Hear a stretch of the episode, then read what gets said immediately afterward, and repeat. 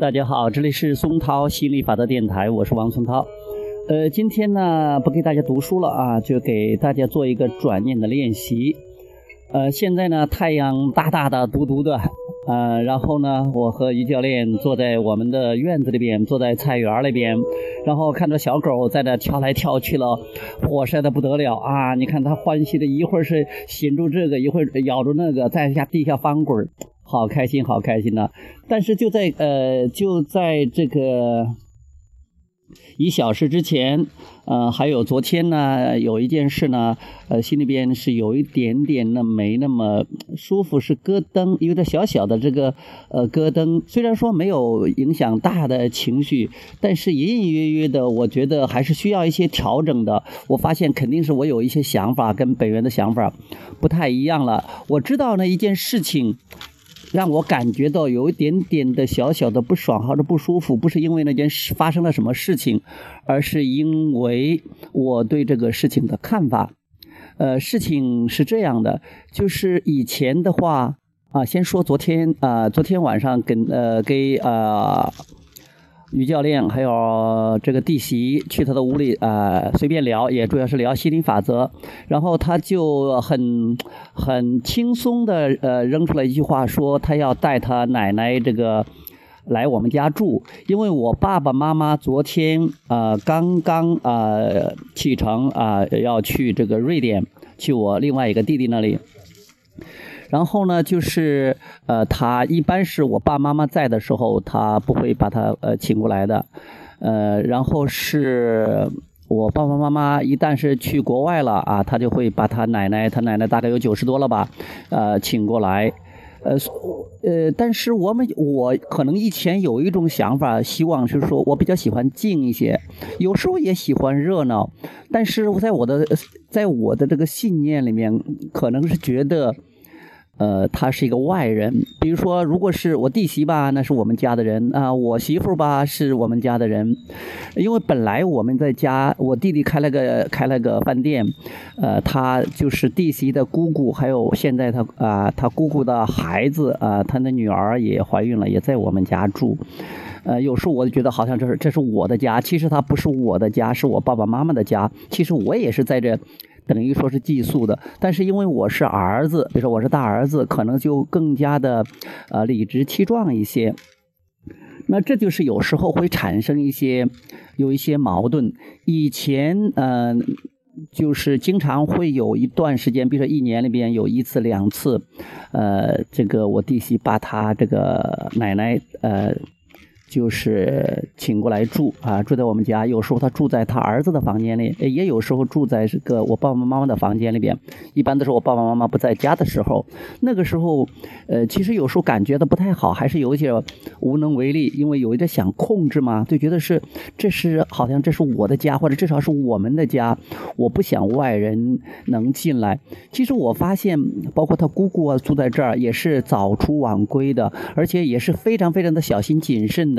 一般是尽量的不打扰我们的，干什么事情都是非常非常的低调的。但是可能我们就有一种类似于那种像是主人心态这之类的，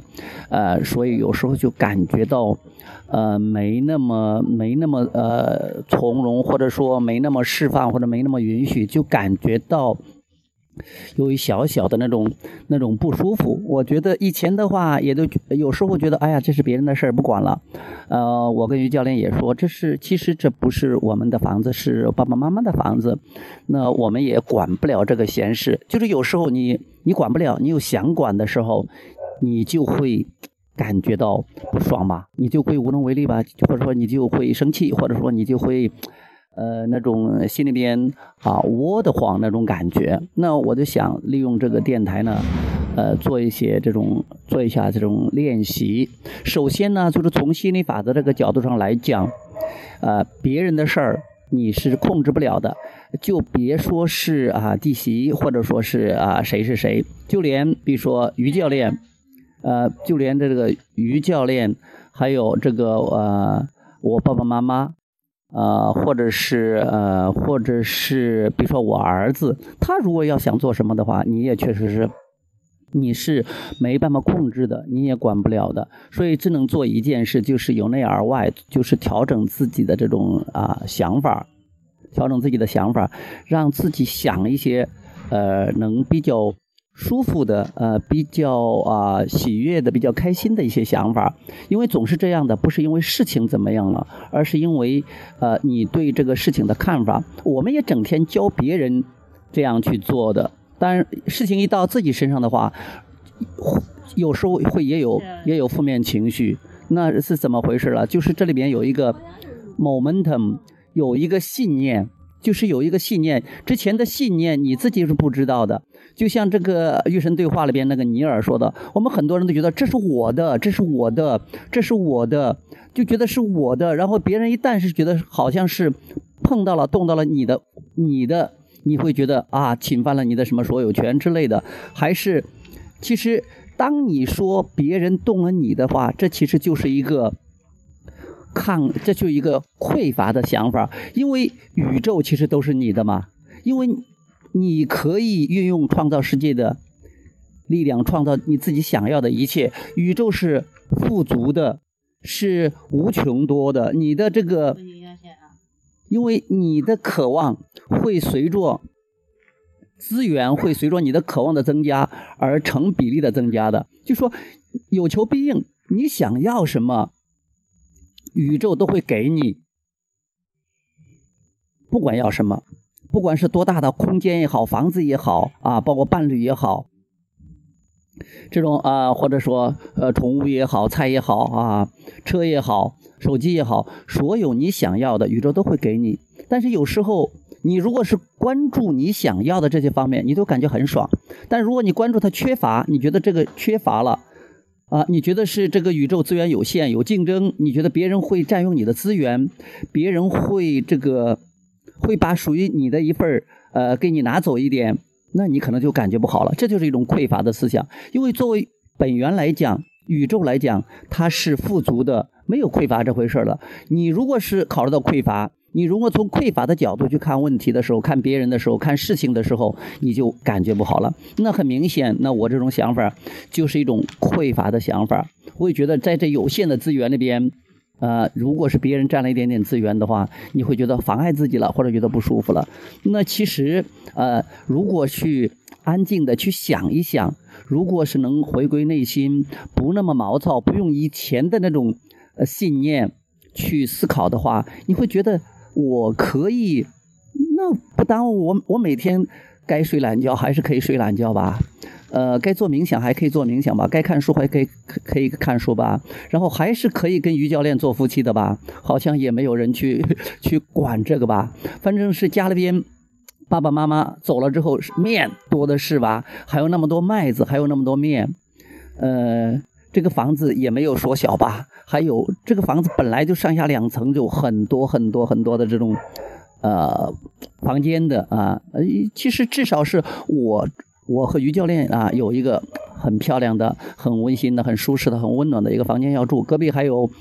有一个作为舞蹈室的我们还可以去活动，而且楼上现在那个地又把它打扫的可以打乒乓球，也是非常好的嘛。那现在刚好我爸爸妈妈那个房间也没有人住嘛，如果住进去个人，那增加一点人气或者他们还可以打扫一下呀，那也不是什么坏事儿。您甚至这样想也可能是件好事儿。有时候我做饭的时候，就是之前那个他在的话，他奶奶在的话，有时候做饭的话会考虑他。那其实我昨天直接就跟他说，是说这有些事我就不管那么多。其实你说不说你都可以，不用管那么多的。但是有时候你想多做了，多添一碗水，或者多做多下一点菜，那也没有什么，关键是看你心情。你心情好的话，你觉得做一点点也没有什么；你心情好的话，你做；你心情不好的话，你做或者不做，你可能就心情不好。其实也没有什么大不了的。而且我觉得，作为他奶奶也是我们学习的榜样啊。他就说该说了，自管就说。有时候觉得显得嘴碎，显得说的多。其实他有时候也会说，都是出于好心。而且我觉得，有时候他说我的时候，松涛什么什么，都是要是替我着想的，而且是很客气，很客气的。一般我有时候都不怎么搭理他的。其实想一想，那也多一个互动。也是不错的，而且他90多岁的人了还很健康，然后呢自己也都可以搞定自己的一些事情啊，说头脑很清晰啊，说话很伶俐啊，然后很多事情都可以自理，可以自己去做的。那不像有些人，比如说那个谁他爷爷80多了，很多时候就那是另外一个话题，我们以后也可以聊一聊，就是我们给予别人力量或者误导别人，或者说那个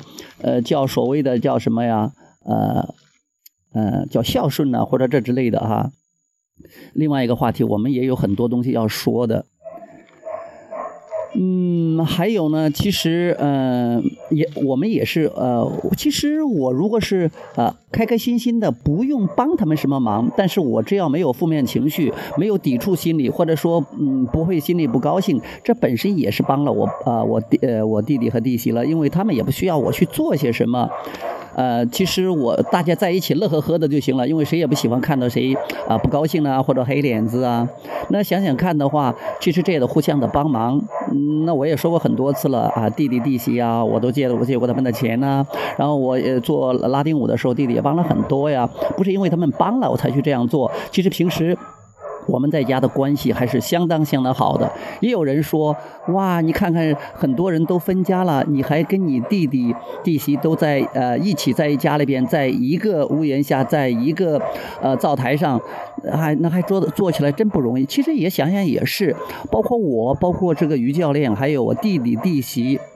我爸爸妈妈。都是很大方的人，都是不计小节的人，不拘小节小礼的人，都是看得很开的。比如说我们交电费，那有时候说交一半就交一半啦，我们40%，他们60%，或者我们60%，他们40%，或者说有啥一商量，什么都成了，有啥事都尽量都帮忙的，其实是非常好的。